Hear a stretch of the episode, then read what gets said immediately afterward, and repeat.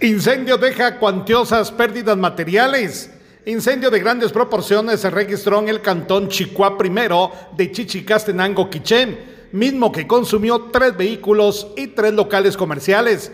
Bomberos municipales departamentales de la estación número 5 del cantón Camanchac laboraron por alrededor de una hora y media con apoyo de vecinos. Lograron controlar el siniestro utilizando aproximadamente 400 galones de agua. Se reportan solo daños materiales estimados en 500 mil quetzales. Desde Emisoras Unidas Quichén, el 90.3 reportó Carlos Recinos, primera en noticias, primera en deportes.